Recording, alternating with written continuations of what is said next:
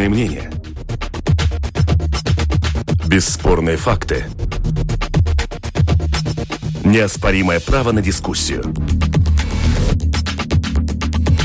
Это «Открытый вопрос» на Латвийском радио 4.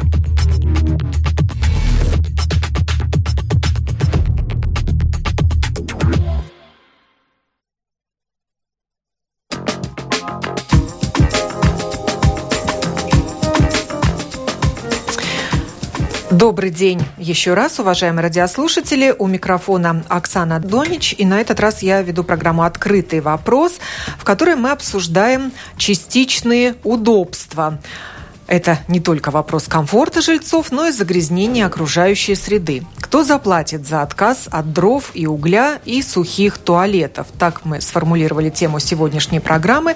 В студии Анатолий Алексеенко, директор департамента жилья и среды Рижской думы. Здравствуйте. Инна Берзиня Вейта, президент Латвийской ассоциации предприятий теплоснабжения. Здравствуйте. Здравствуйте. Артур Смуцинекс, представитель предприятия Рига Суденс. Добрый день. Приветствую вас. И Александр Заяц, ведущий научный сотрудник Института технологий тепла, газа и воды инженерно-строительного факультета Рижского технического университета. Добрый день. Здравствуйте. Согласно плану Министерства охраны окружающей среды и регионального развития, в ближайшие 10 лет Латвии нужно будет снизить выброс в воздух мелких частиц от сгорания угля, дров и прочих древесных материалов. Тем, кто таким образом обогревает свои дома, придется перейти на более дружественное для среды отопление. Старые печи заменить на более современные или подключиться к центральному отоплению. Такая новость э, стало поводом для выбора этой темы для дискуссии, из-за чего же весь сыр-бор. Министерство опасается, что Европейская комиссия может начать судебное разбирательство против Латвии за превышение нормы твердых частиц в воздухе. По итогам судебного разбирательства Латвии может грозить штраф в десятки миллионов евро.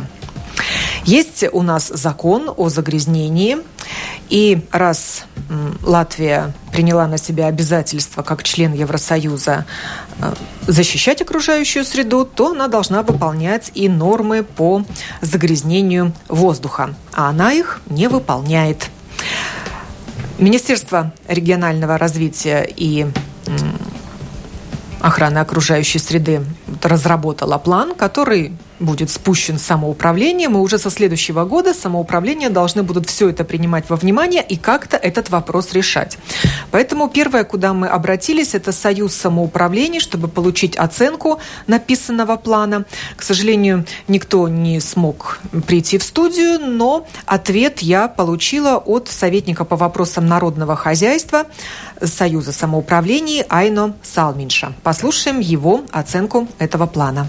Жилищный вопрос в Латвии не решается, потому что нет вообще стратегии. Последняя стратегия, как развивать жилищный фонд, введена в 90-96 году. Так что такой концепции вообще нет. Как развивать жилье в Латвии, тоже вопрос не решен, потому что до сих пор политики считают, что все может развивать рынок. Э, самоуправлением нельзя вмешиваться здесь. У нас есть больше, чем 1 миллион жилья. И живет 822 тысячи майсовнецības. Но самое главное, что 22,5% находится или аварийной ситуации, или не соответствует нормам.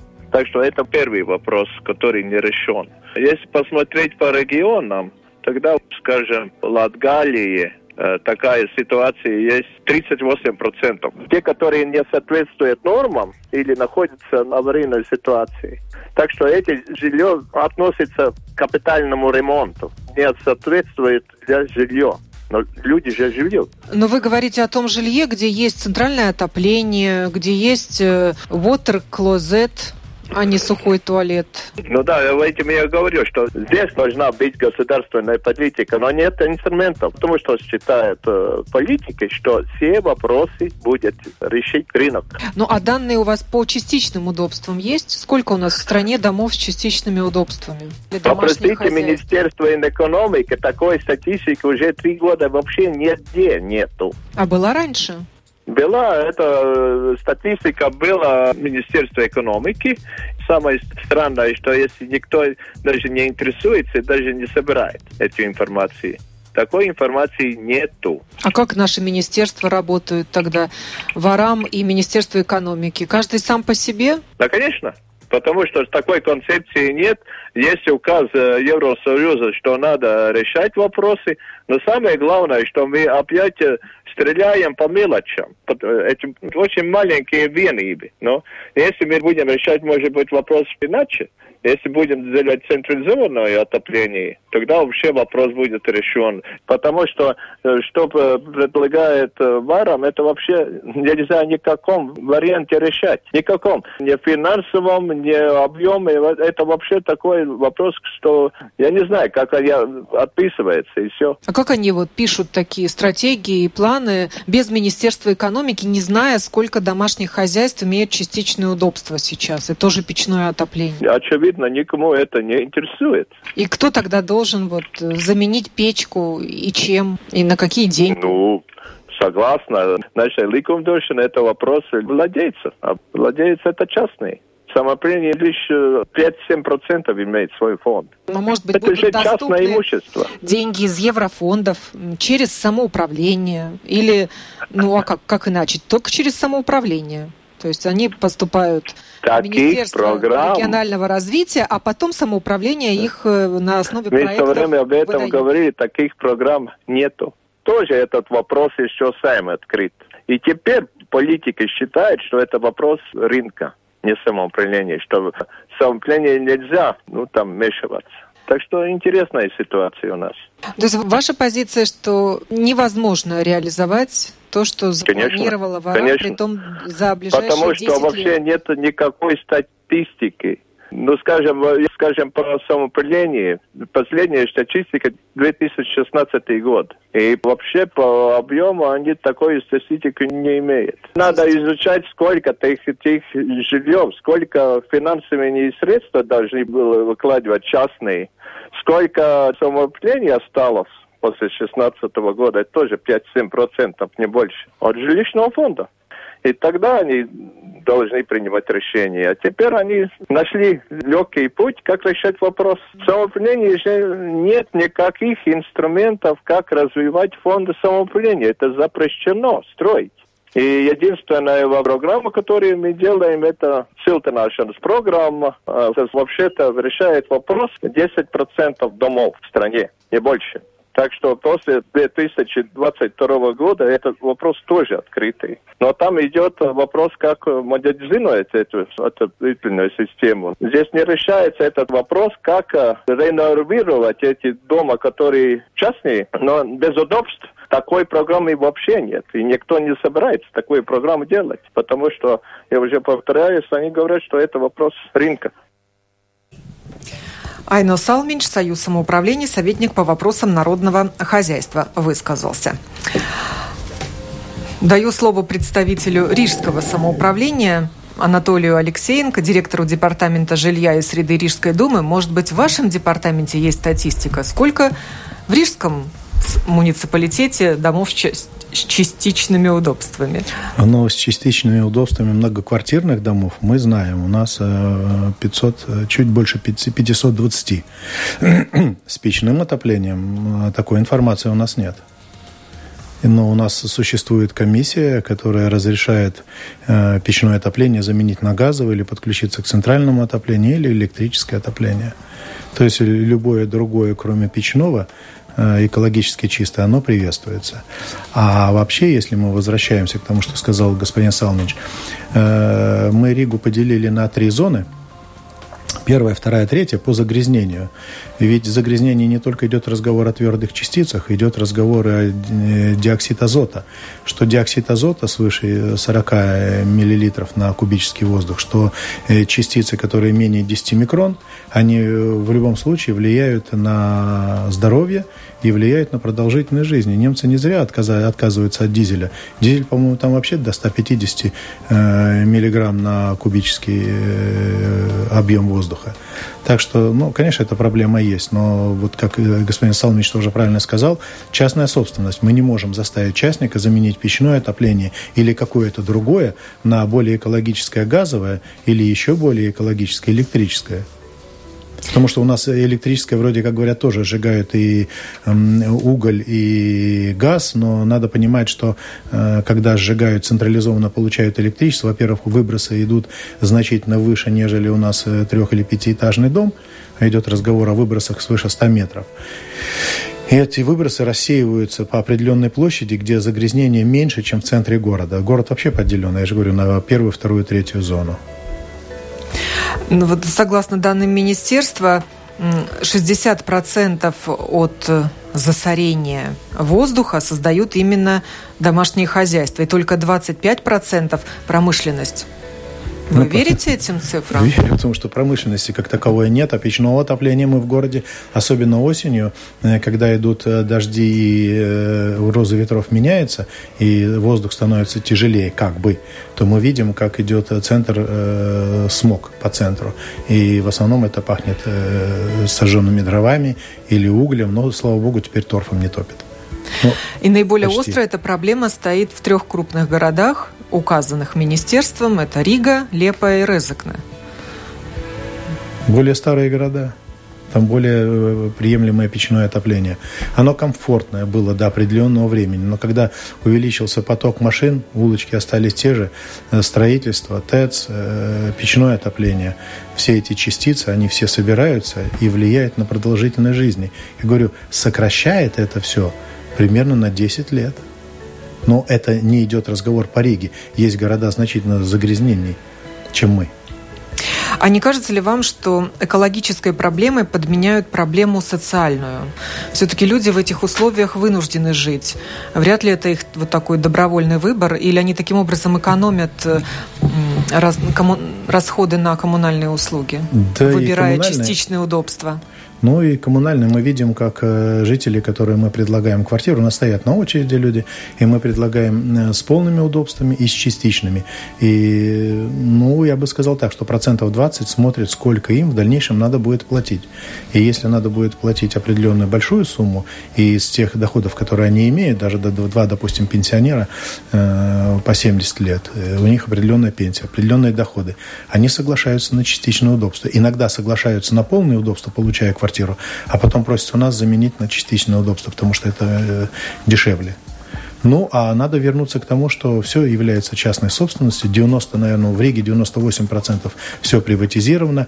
И собственник у нас, конечно, это главный. Если он хочет, он э, меняет отопление, если хочет, не меняет. Но даже бывает, что он хочет, и мы такое разрешение ему даем. Но он не может э, получить разрешение на ту же трубу, куда уйдет э, сожженный газ не всегда там, где есть печное отопление, газовики разрешают вводить э, трубу э, газового отопления. А по наружной стене ему не разрешит э, исторический центр. Тоже это все не так просто. И я думаю, что эту проблему в ближайших 50 лет мы точно не решим. Но в ближайшие 10 лет точно. Министерство планирует создать регистр таких домов с печным отоплением и даже поставить на учет каждую печку. Вот это реально?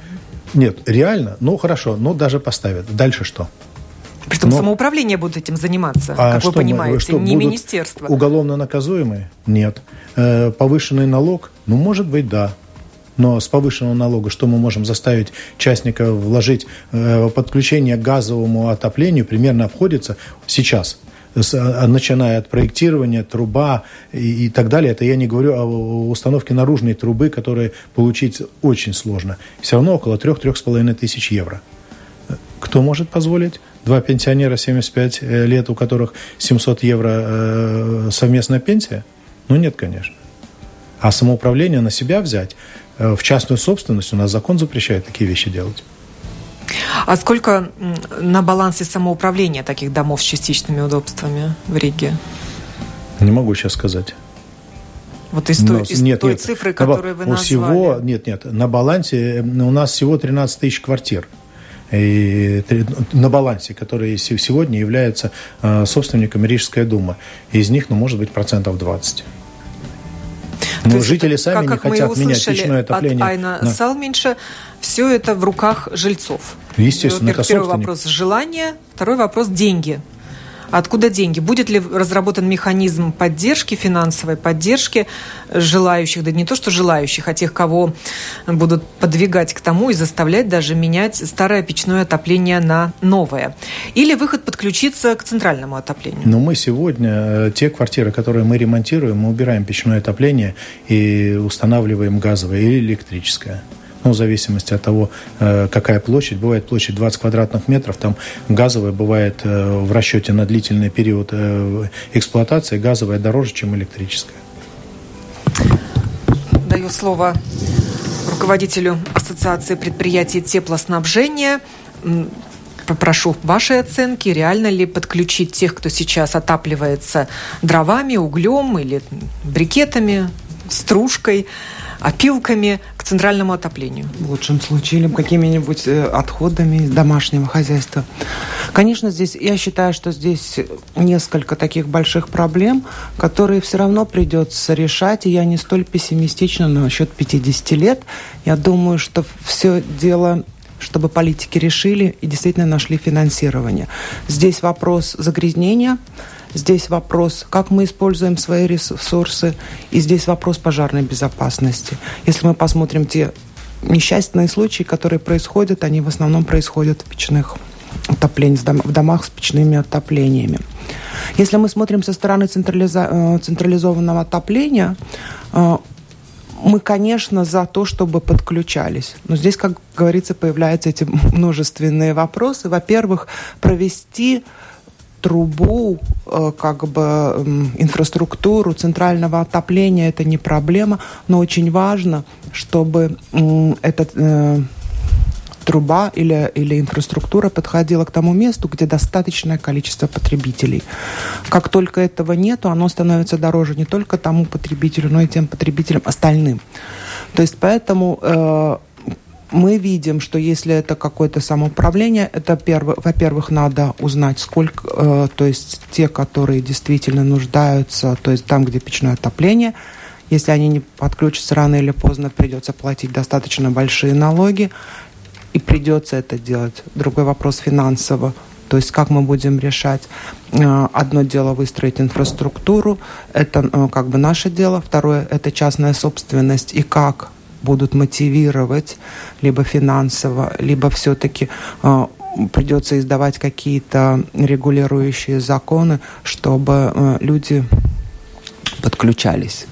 Здесь идет речь о частниках, которая действительно большая проблема по нашим законам. Но, может быть, придет такой момент, когда придется эти законы как-то поменять или сделать, чтобы они работали.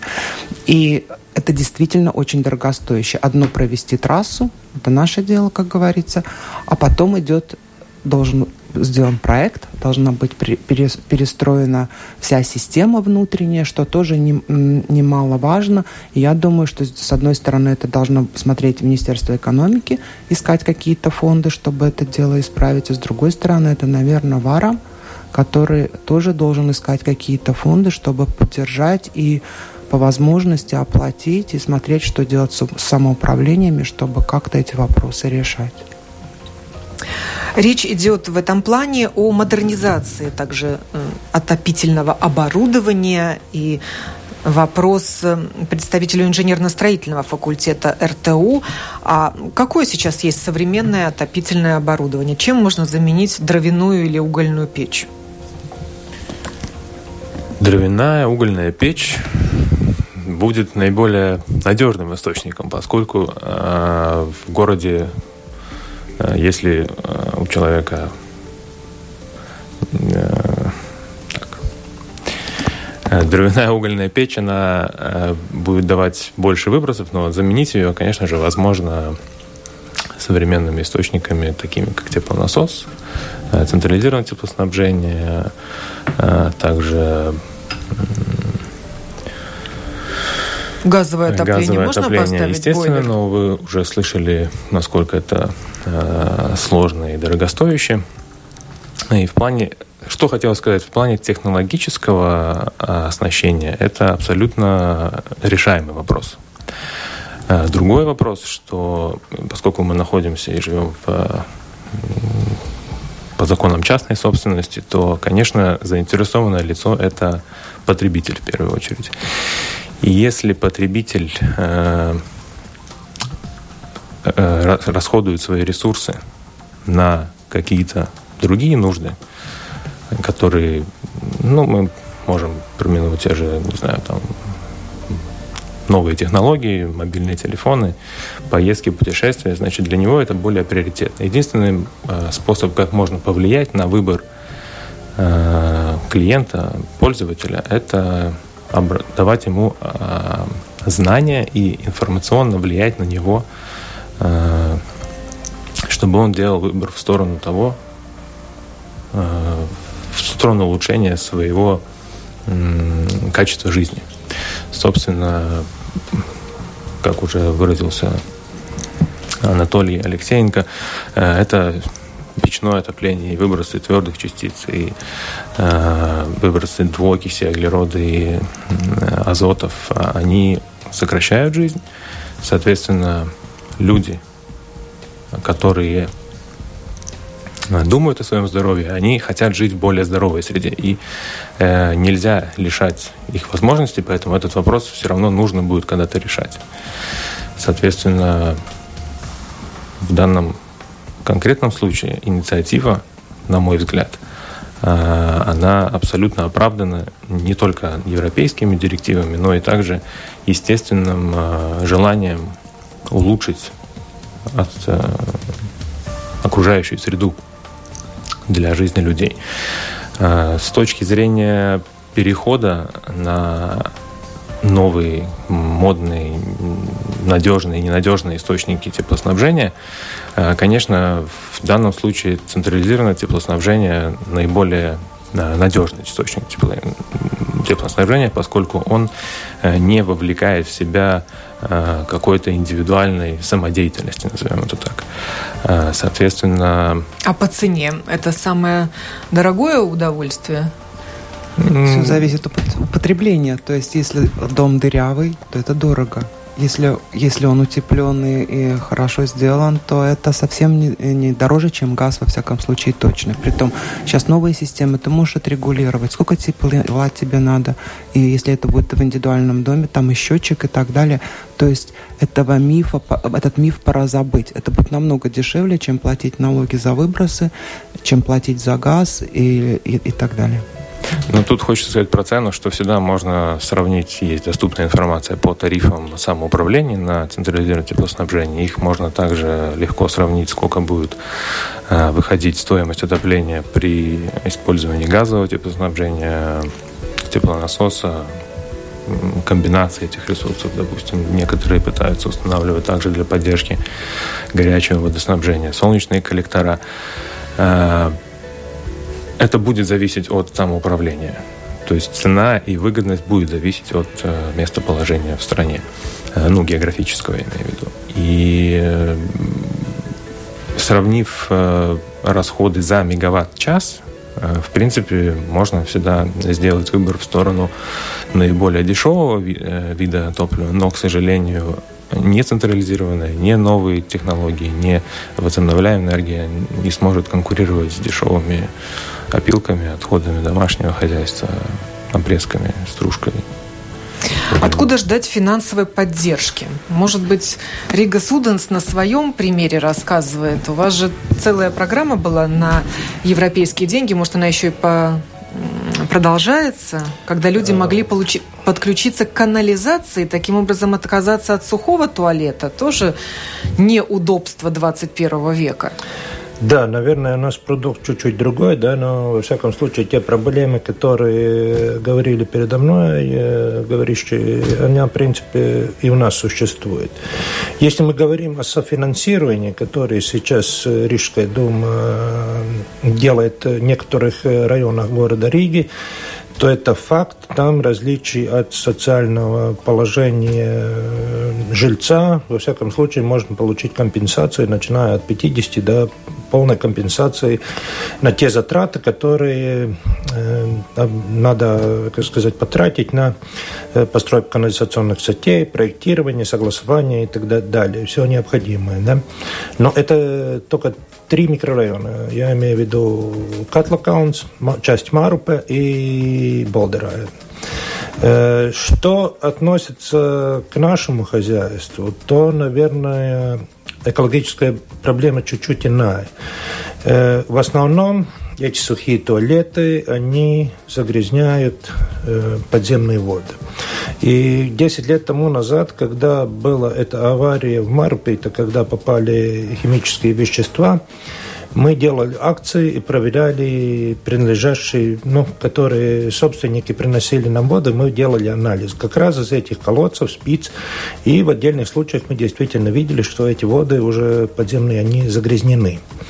Поэтому можно сказать, что водоснабжение, централизованная канализация, она, естественно, намного безопаснее, да, в том отношении, что вода действительно ежедневно проверяется, не засоряется вообще, как сказать, окружающая среда, но тут же этот вопрос возникает также и по как сказать, финансированию. На данный момент в среднем если проводить и проектировать и сделать все необходимое для подключения к централизованной канализации и, и водоснабжения, это, в принципе, стоит где-то около 3000 евро, плюс-минус, в зависимости от положения дома, от использованных материалов, от э, проектировщика и так далее. Так что, во всяком случае, это проблема чисто по затратам, она существует. Как уже господин Алексеенко говорил, наверное, паре пенсионеров, э, централизованное водоснабжение и канализация – это также, как сказать, неощутимая мечта. Но мы со своей стороны можем сказать, что по этим трем микрорайонам мы, скорее всего, будем продолжать это софинансирование и призывать рижан подключаться к нашей системе. И если мы смотрим... А речь идет о новых домах или о старых? Это без разницы. Это без разницы. Даже те дома, которые уже за последние годы, я могу сказать, что э, централизованная канализация и э, водоснабжение в этих микрорайонах было проведено э, буквально пять лет тому назад, и э, те, которые уже построили свою систему, они могут получить компенсацию уже за выстроенные, как сказать, свои коммуникации. Если смотреть по Риге, мы можем сказать, что канализации э, возможно подключиться 97,6% рижан. Это там, где мы имеем свои централизованные сети. А подключилось где-то приблизительно 95,5%. Вроде бы мизерное, как сказать, но это, если мы знаем, сколько э, в Риге жителей, около 700 тысяч, да, то это, наверное, 14 тысяч рижан все-таки не используют эти, как сказать, услуги, да. И естественно, что э, тот же вариант, который тут уже оговаривался, это решение либо заставлять этих людей какими-то санкциями, да, но, во всяком случае, мы знаем, что, э, что э, это не всегда гуманно и возможно, да, так как мы, во всяком случае, знаем э, состояние некоторых э, наших хозяйств в чисто материальном плане. Либо, как сказать, как уже говорил, то это принцип информационное, как сказать, раз, раз, раз, разъяснений, да. Но надо понимать, я думаю, как и по теплоснабжению, так и по водоснабжению, да, если мы вложим эти три тысячи, да, это будет дешевле. Но это не окупается ни в год и ни в два. Это длительное, как сказать, вложение, которое, наверное, окупится э, довольно длительный срок. И со своей стороны я могу сказать, что, в принципе, если мы говорим чисто по сухим туалетам, то, в принципе, начиная с 2021 года будут серьезные проверки по, по, по этому поводу, чтобы понять, да, если, например, вот есть этот сухой туалет, то этот сосуд, куда все это попадает, да, либо это бетонный, или как, он должен все-таки быть герметичным, да, чтобы ничего не уходило в среду. И мы подразумеваем, что, в принципе, не во всех ситуациях эти ямы они в идеальном состоянии. Они, наверное, может быть даже случаи, где они просто выкопано, и все, как сказать, впитывается в грунт. И, естественно, тогда мы получаем тот результат, что и поверхностные а есть водоемы... какая-то европейская директива на этот счет, или это не европейская проблема? Я думаю, что, во всяком случае, об этом задумываются. Ведь все эти проекты, которые мы проводим, да, они софинансированы по расширению сетей канализации и водоснабжения, они софинансированы Европейским фондом кохезии. И, ну, я не знаю, в Европе они вникают ли в наши проблемы, да, что у тебя вот поставили, как сказать, как мы говорим, концы поставили к вашему газону, да, они понимают ли, что 3 тысячи для нашей страны, это для какой-то семьи, это огромные деньги все-таки, да? Это огромные деньги. К тому же надо вскопать любимый огород. И не дай бог там еще клумбу какую-то повредить. Так что, в принципе, вот в том-то все это, все это, как сказать, все вместе взято. Ну, вот Николай нам пишет, надеюсь, сельских домов и бань это не касается? Это вопрос к печному отоплению. Да, ближайших 20 лет нет. Ну, можно, конечно, и электричеством, и, как коллега говорил, можно и солнечные батареи ставить. Я все это испробовал. Хочу сказать, что окупаемость минимум 12 лет. Минимум. Через 12 лет мы надеемся, что изменятся технологии, поэтому э, на сегодняшний день, наверное, все-таки газовое отопление и центральное отопление наиболее эффективное. Э, Никита пишет, а когда-то считалось, что сухой туалет самый экологичный.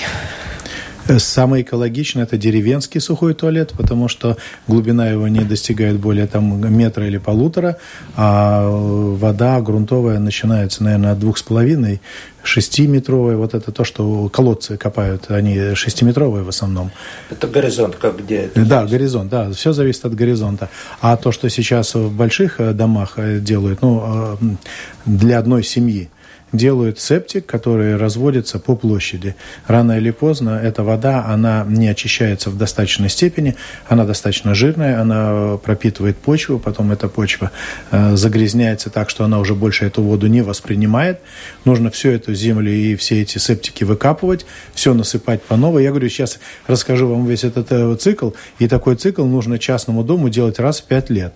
Ну, а что делают? Ну, кто будет землю вывозить? Просто заглубляются, э, глубже, глубже, глубже закапываются. В конечном счете бетонное дно в этом септике ломают, и пусть оно уходит в почву само собой. То есть попадает в тот горизонт, откуда уже начинаются колодцы. А мы смотрим даже по Даугаве, это Гетлине когда-то, почему в Гетлине сейчас э, собирают и газ, и воду, около 100 тысяч кубов воды в Гетлине собирают. Мы посмотрели, как эти грунтовые воды на горизонт уходят в Даугаву. И смотрим, что э, даже старые, старые, которые уже давным-давно закрыта свалка, все равно потихоньку, потихоньку все эти воды уходят в Даугаву. Мы тогда коснемся уже и зарастания водоемов, и тем, что мы выпускаем туда рыб, которые едят эти водоросли – уже насыщаем воду кислородом, потому что и другие вещества там присутствуют, и трава растет. Так что, если мы сейчас начнем это трогать, то тогда лучше остановимся на туалетах.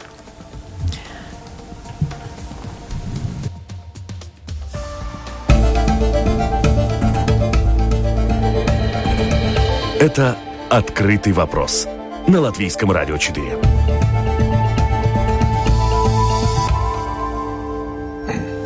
Частичные удобства – это не только вопрос комфорта жильцов, но и загрязнения окружающей среды. Кто заплатит за отказ от дров и угля и сухих туалетов? Это тема сегодняшней программы, в которой участвует Анатолий Алексеенко, директор Департамента жилья и среды Рижской думы, Инна Берзаня-Вейта, президент Латвийской ассоциации предприятий теплоснабжения, Артур Муцинекс, представитель предприятия Ригас Уденс и Александр Заяц, ведущий научный сотрудник Института технологий тепла тепла, газа и воды инженерно-строительного факультета Рижского технического университета.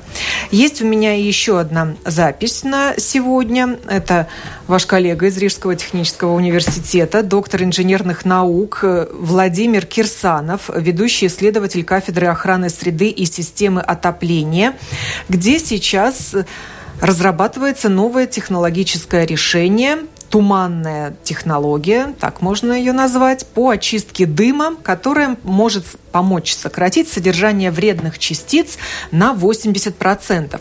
Может быть, это альтернатива? Может быть, оставить отопление таким, как он, какое оно есть, но только добавить какую-то новую технологию, которая поможет как раз-таки бороться с загрязнением окружающей среды. Давайте послушаем его рассказ, который прозвучал в программе «Природа вещей». Сейчас уже частные дома, которые проектируются, и если проектировка происходит с помощью специальных людей, они уже в котельной предполагают определенное место, где со временем будет устанавливаться какая-то технология для уменьшения этих эмиссий. Ну, обычно это отдельное оборудование, которое интегрируется в систему отопления. Самые подходящие для частных домов это электрофильтры, они показывают очень хорошие результаты по удалению твердых частиц, вплоть до 90 и выше процентов всех э, эмиссий убирает.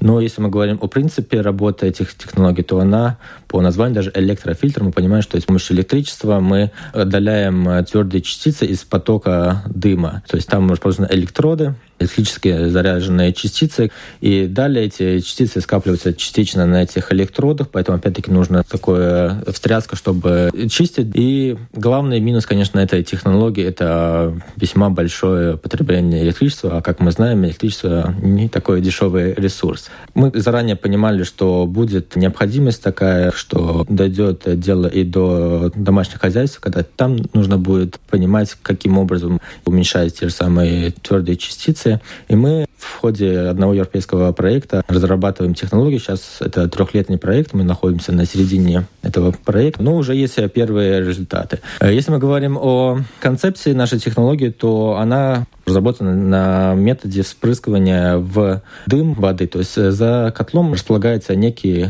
реактор или конденсатор, где дым подводится снизу в этот реактор, а сверху с помощью специальных форсунок впрыскивается вода очень мелкими каплями. Эти капли меньше миллиметра, это 200-300 микрон. И Таким образом образуется даже не капли, а я сказал бы, это мгла такая, скажем, туман в этом реакторе. Эта вода распространена по всему этому периметру площади этого реактора. Таким образом происходит хорошее взаимодействие дыма с водой.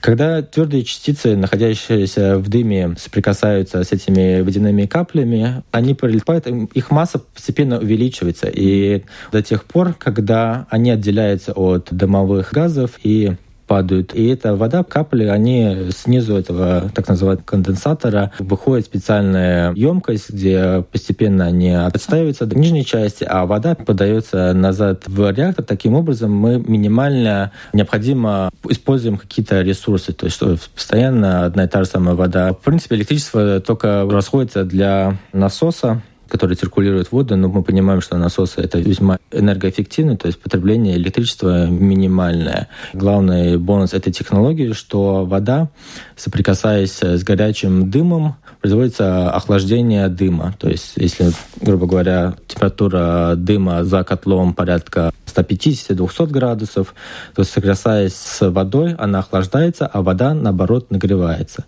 Получается, мы можем нагревать таким образом ту воду, Тепло от нагретой воды мы можем использовать, опять-таки, для отопления наших помещений, для подготовки горячей воды и так далее. Э, результаты показывают первые, что эффективность снятия очищения твердых частиц может достичь до 80%, то есть это полностью подходит это для, для норм экодирективы, которая будет введена, и снятие Дополнительное тепло – это порядка 10-15%. То есть если котел, допустим, работает на 20 киловатт, то дополнительно 2-3 киловатта тепло, Тоже что хорошо. мы можем получить. Проект еще будет полтора года длиться. Главный аспект, на чем работать, это, конечно, интеграция уже технологий в реальное хозяйство, понять, насколько оно должно быть практично, чтобы человек минимально участвовал, чтобы оно было автономно. И эта идея будет патентована. Сейчас мы работаем над созданием патента. Далее это создание лицензии, и в конце проекта будет эта лицензия продана предприятию, которое будет эту технологию распространять. Уже есть интерес латвийских некоторых предприятий, есть и не только латвийские, которые заинтересованы, видят перспективу в этой технологии. Любопытная разработка. Но для каких отопительных систем она годится? Пусть вот да, прокомментирует конечно, мне кажется, еще об один этом... представитель Рижского технического университета Александр Заяц. Да, спасибо. А, мне кажется, он э, господин э, Владимир, Владимир Кирсанов. Кирсанов упомянул о том, что это для э, твердотопливных котлов в основном применяется. Ну, и вот для тех самых, куда для закладываются самых, уголь, да, дрова. отличная разработка, которая поможет, поможет снизить выбросы твердых частиц. Э, она, конечно, ее не, не было опробовано в реальных условиях. Э, во всяком случае, я не, не видел, не слышал, как ее, насколько ее легко или сложно интегрировать в существующие сети. Но, наверное, главный вопрос э, был бы сейчас такой, если бы он был на месте, то как это возможно интегрировать в те системы, которые были построены 50 и более лет назад. Потому что если идет речь о котлах 10, 5 семилетней давности установки, тогда, конечно, наверное, вопросов не должно было бы быть. Но поскольку вопрос решается на глобальном, э, национальном уровне, то, конечно, вопрос остается, как это возможно будет интегрировать в существующие И сколько печи. это может стоить? Естественно, вопрос, сколько это может стоить, но бесплатно она явно не предлагается явно. Вы слышали об этой технологии, Анатолий? Да, слышал, да. Только там с водой чуть-чуть сложнее. Вода становится агрессивной.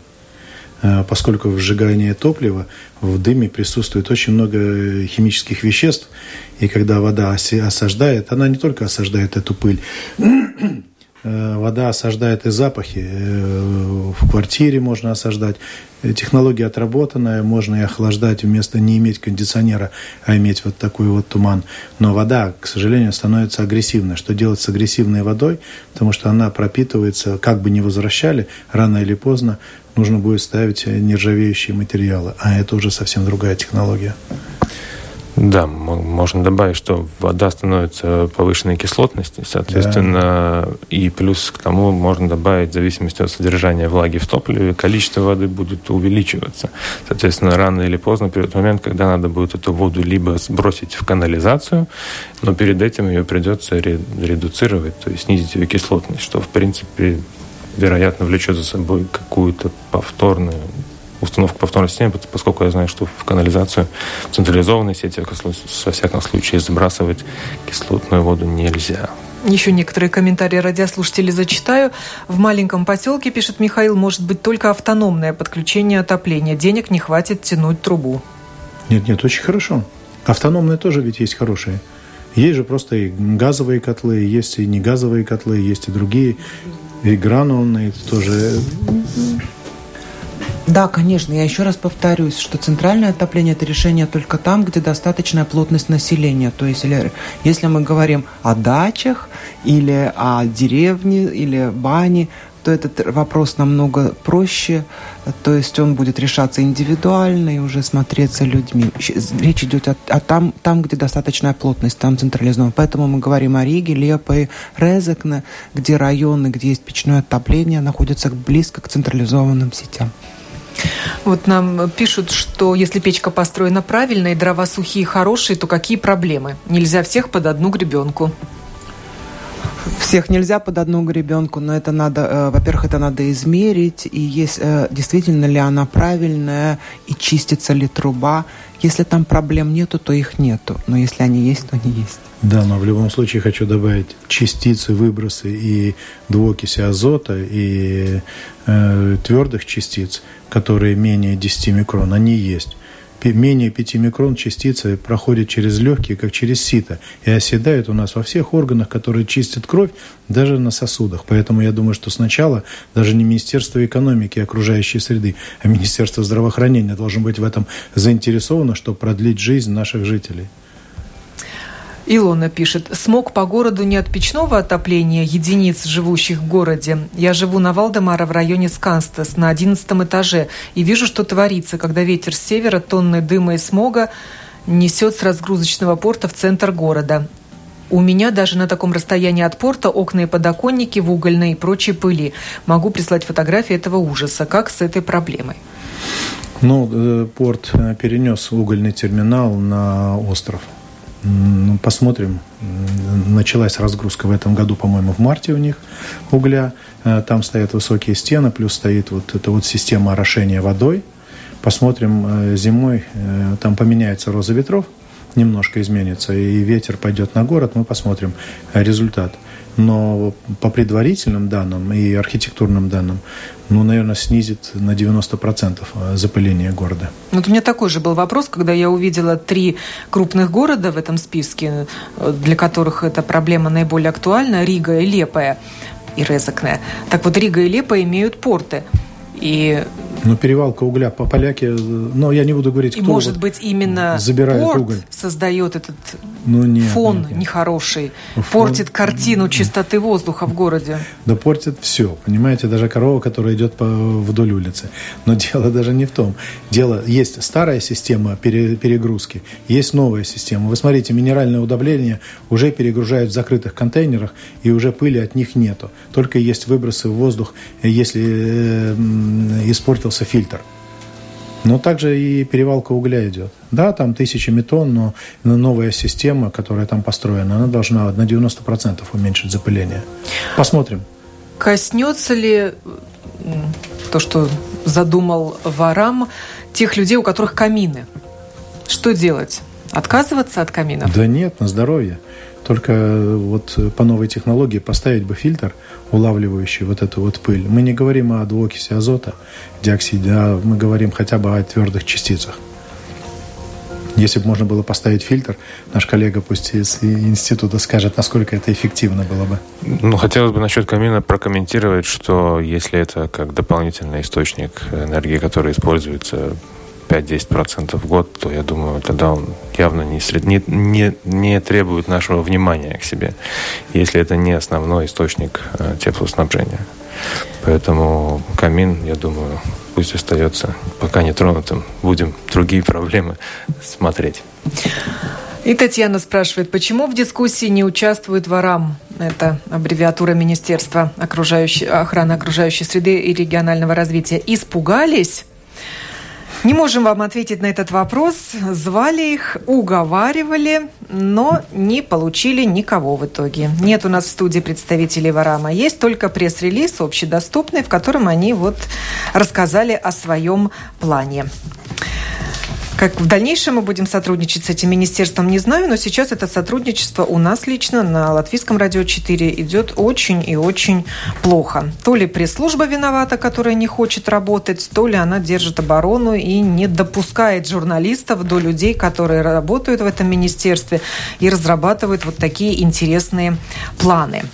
Говорили мы сегодня о частичных удобствах, которые не только вопрос комфорта жильцов, но и загрязнение окружающей среды, кто заплатит за отказ от дров и угля и сухих туалетов. Пока ответа на этот вопрос нет, но с сухими Сейчас туалетами частично Европа помогает справиться. Не, ну, самый актуальный вопрос а теперь, наверное, чтобы на выбросами... дровах шашлык пожарить. На канун Лига надо все-таки. На хороших лиственных дровах, чтобы а было кто, А кто подсчитал выбросы от костров во время Лига? У нас э, в городе разрешено в год э, превысить допустимые нормы 35 дней. То есть мы считаем, что лига 2-3 дня, ну никак это, э, этот показатель не испортит. Анатолий Алексеенко, директор департамента жилья и среды Рижской думы, Инна Берзаня-Вейта, президент Латвийской ассоциации предприятий теплоснабжения, Артур Смуцинекс, представитель предприятия Ригас Уденс и Александр Заяц, ведущий на сотрудник Института технологии тепла, газа и воды инженерно-строительного факультета РТУ участвовали в этой дискуссии, которую подготовила продюсер Людмила Вавинская, провела я, Оксана Донич. До новых встреч в эфире. Это «Открытый вопрос» на Латвийском радио 4.